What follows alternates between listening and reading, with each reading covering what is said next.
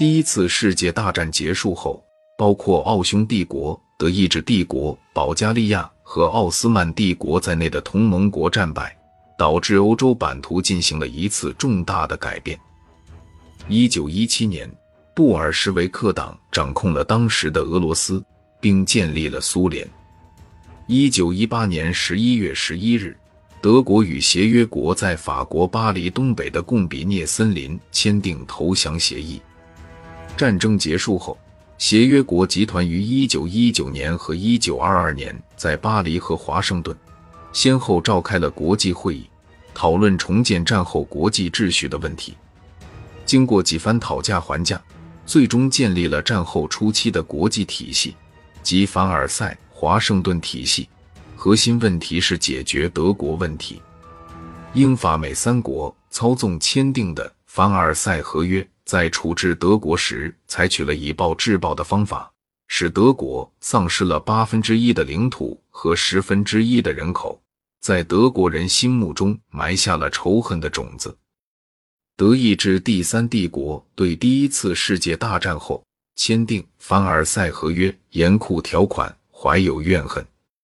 为了阻止战争再次爆发，国际联盟在一九一九年的巴黎和会中建立。该组织的主要目标是通过集体安全、军事和海军裁军来预防武装冲突，并通过和平谈判和仲裁来解决国际纠纷。尽管在一战结束后，社会开始出现追求和平主义的声音，许多欧洲国家。仍充斥着民族统一主义和复仇主义的民族情结，且越来越深化。特别是德国在签署凡尔赛条约后，丧失大量领土、殖民地以及其自身的经济优势，使得德国社会对于领土收复以及复仇的思想更趋强化。过去德国在战争期间吞并的他国领土，也被迫允许独立。并以战争开销与赔偿为由征收巨额赔款。条约中更进一步限制德国军事力量的规模以及配备，包括了撤出空军以及撤销参谋部。一九一八年到一九一九年，德国十一月革命爆发，导致德意志帝国瓦解，并由另外建立的民主政府取代。新成立的德国政府。后来又称魏玛共和国。然而，在战间期的这段时间，刚刚成立的魏玛共和国便面临了国内右派与左派各自支持者的权力争夺冲突。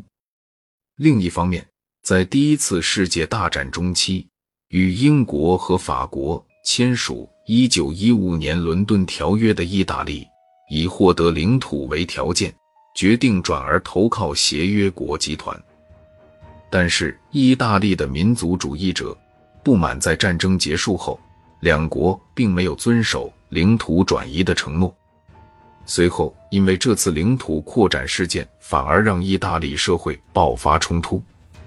而从1922年到1925年开始，以本尼托·墨索里尼为首的法西斯党成功于意大利获得执政权力。并且以民族主义与极权主义废除了原本的代议制民主结构，不断打压意大利当地的社会主义、左派和自由主义的活动。